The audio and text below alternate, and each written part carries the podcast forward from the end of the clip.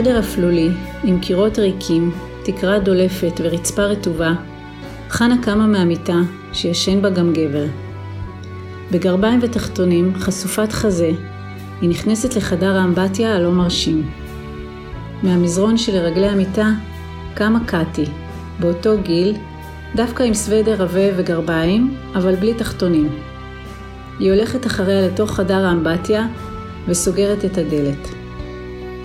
איתן, שנראה הרבה יותר טוב מהפעם האחרונה שראינו אותו, למי שאכפת, צועק קאט. מרוצה. האור עולה על החדר, ושתי הבנות יוצאות מהאמבטיה ושואלות איך היה. הפעם מצלמים סרט לפי תסריט ששרה הביאה. התכונה רבה, כי זה על בת ובת. יחי מנסה לברר עם הדוד פליקס עוד רז של אהבה. אז היא... אתה חושב שהיא הייתה איתה... כאילו, שהיא הייתה מאוהבת בחברה שלה מההתחלה, או שזה היה רק כי... אני לא יודע, אתה מפריע לי. פליקס מסלק אותו, ויחי מיד צועק לצוות. אנחנו עוברים בצ'יק לאמבטיה עם מרים וקטי. חנה, כאילו, חנה סנש.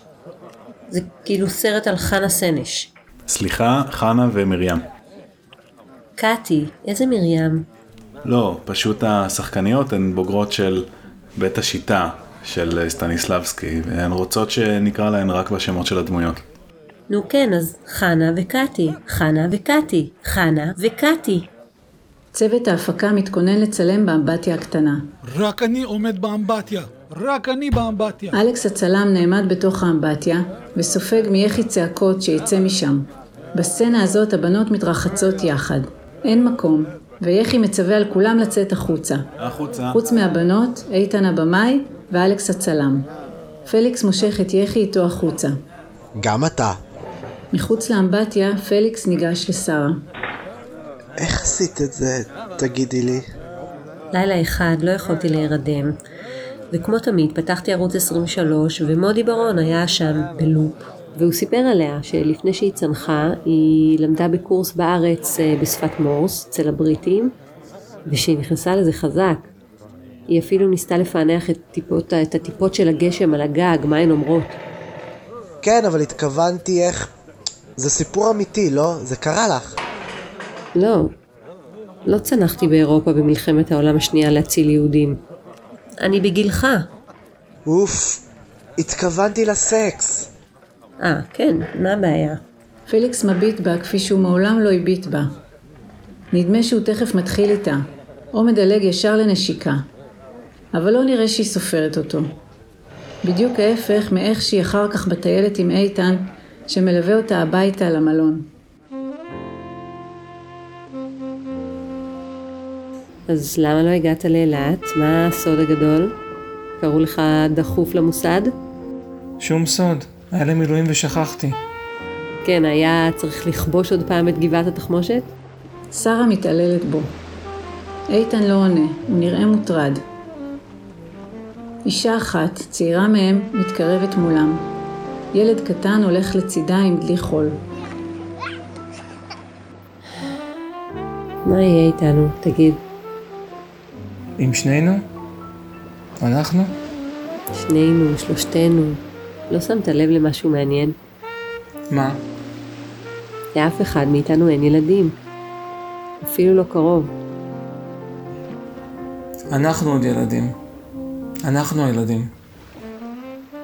אשכרה. מביך, לא? בגיל 42. איתן מחליף לנושא שבאמת מעניין אותו. תגידי, מה הקטע שלך עם הסרט הזה? תמיד התעניינתי בדמויות היסטוריות. ומה היה קורה אם נגיד לחנה סנש הייתה חברה טובה שהייתה שומעת בטיפות של הגשם אזהרה מהבן זוג שלה שנרצח בשואה? לא זה. מה הקטע עם הלסביות? יואו, מה כל כך משגע אתכם בלראות שתי בנות ביחד? אותי זה מלחיץ שלא צריכים אותי כאילו. שכאילו בשביל להגיע לסקס, לאורגזמה, לא צריך את שני המינים. לא צריך שהם יתחברו, מזרח ומערב. לא צריך את הצד השני. לא תלויים בו. כמו ללכת לשמוע להקה רק של פסנתרנים. זה שטויות. וזה דימוי גרוע. או לראות משחק כדורגל של שתי הקבוצות תוקפות את אותו, את אותו שער. אתה מקנא. נכון. אולי אני גם מקנא. בכל הסרט אני מקנא שהבחור השיג את הבחורה. פה פעמיים, פה פעמיים אני מקנא. את לסבית? איך אני לסבית אם אנחנו... בסדר, עברו איזה 200 שנה. אה, עברו פחות. הם ממשיכים ללכת בשתיקה. למחרת מצלמים סצנה שבה קאטי יושבת לבד בחדר, רק עם סוודר וגרביים, מקשיבה בחושך לטיפות וכותבת על הנייר, לאט, קטי, תחזרי. פה הוא נגמר. מאחורי הקלעים, פליקס לא מתאפק. הוא שואל את איתן בלחישה, בזמן הסצנה, אם מפריע לו שהוא ילך על שרה. be my guest. בטוח? ואנחנו... הכל יישאר בסדר? הכל, אל תדאג. בסוף הסצנה, החבר'ה מתקפלים. פליקס שואל את שרה אם היא פנויה הערב, הוא רוצה להזמין אותה לארוחה והצגה. והצגה? אופרה. הארוחה נערכת במסעדת היוקרה לה מקדונלדס. פליקס מסביר שהוא כבר אכל בכל המקומות הנחשבים בעיר, ובסוף פה הכי טעים. הוא מדגיש שהיא יכולה להזמין מה שהיא רוצה. כשהם אוכלים, הוא מנסה לברר איתה את הסרט לעומק. זה מאוד מעניין התסריט שלך, הוא גורם לי לחשוב.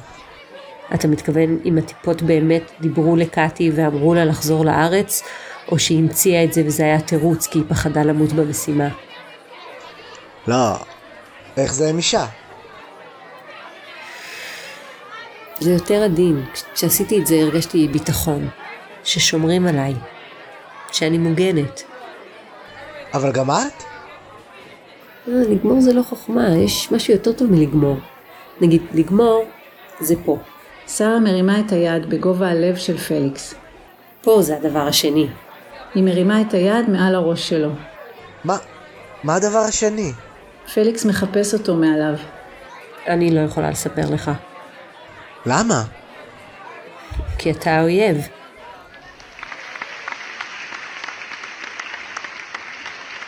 הם יושבים באולם האופרה.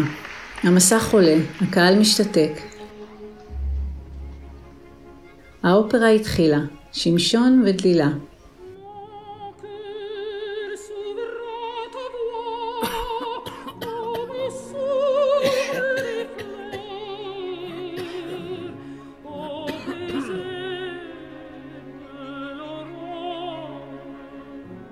איתן אומר שאף פעם לא הייתי אישה.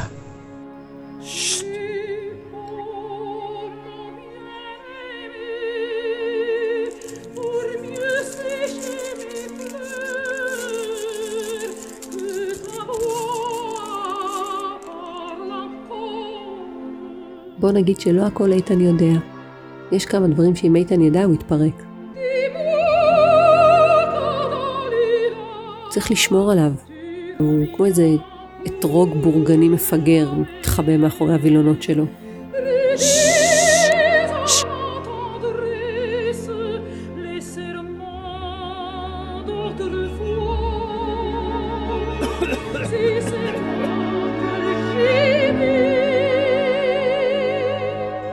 מה יותר טוב מלגמור?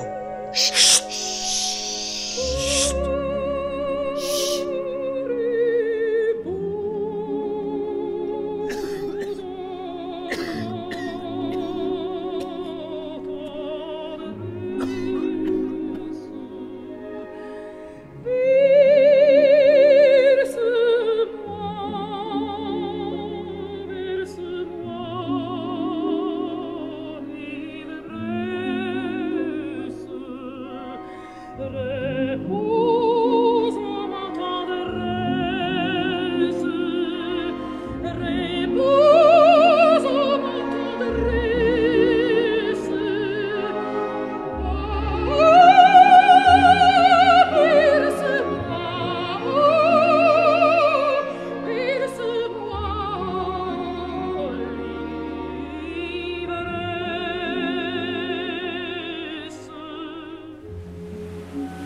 ליד המלון שלה הם נפרדים.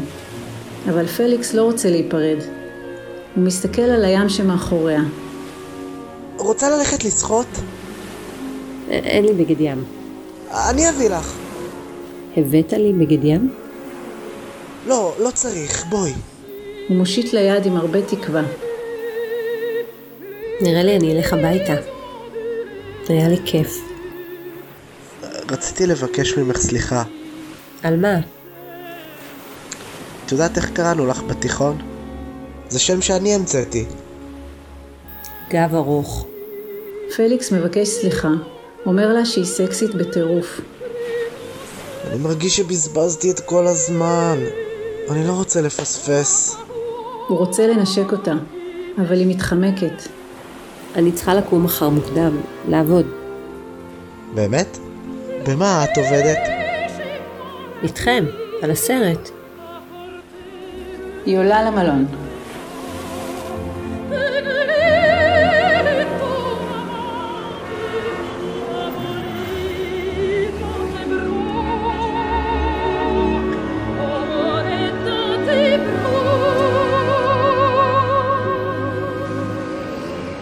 הטלפון מעיר אותה בשעת לילה מאוחרת.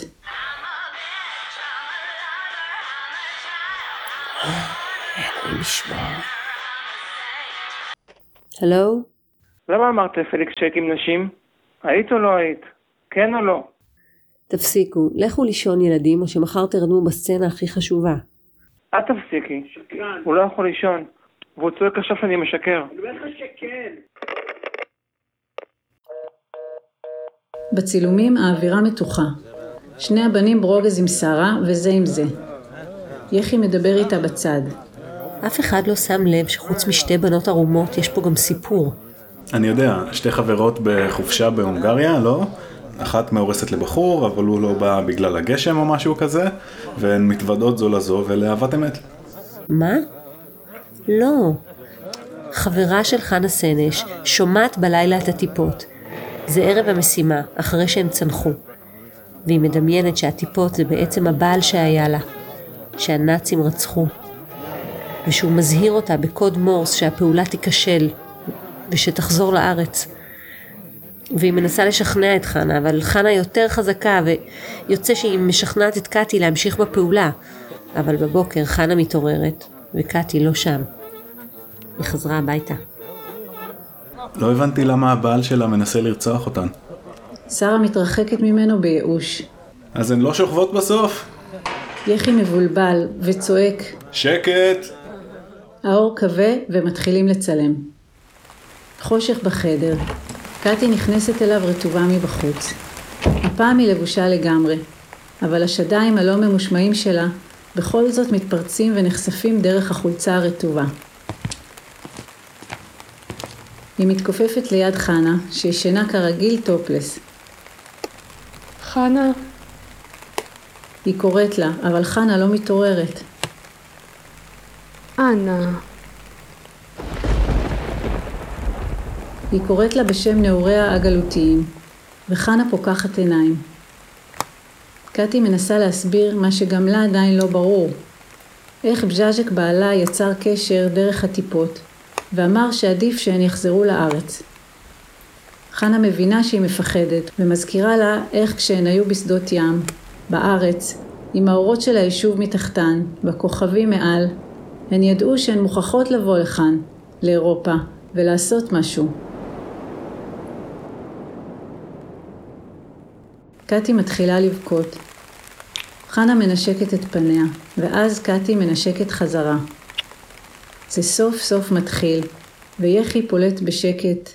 אלי, אלי, שלא ייגמר לעולם.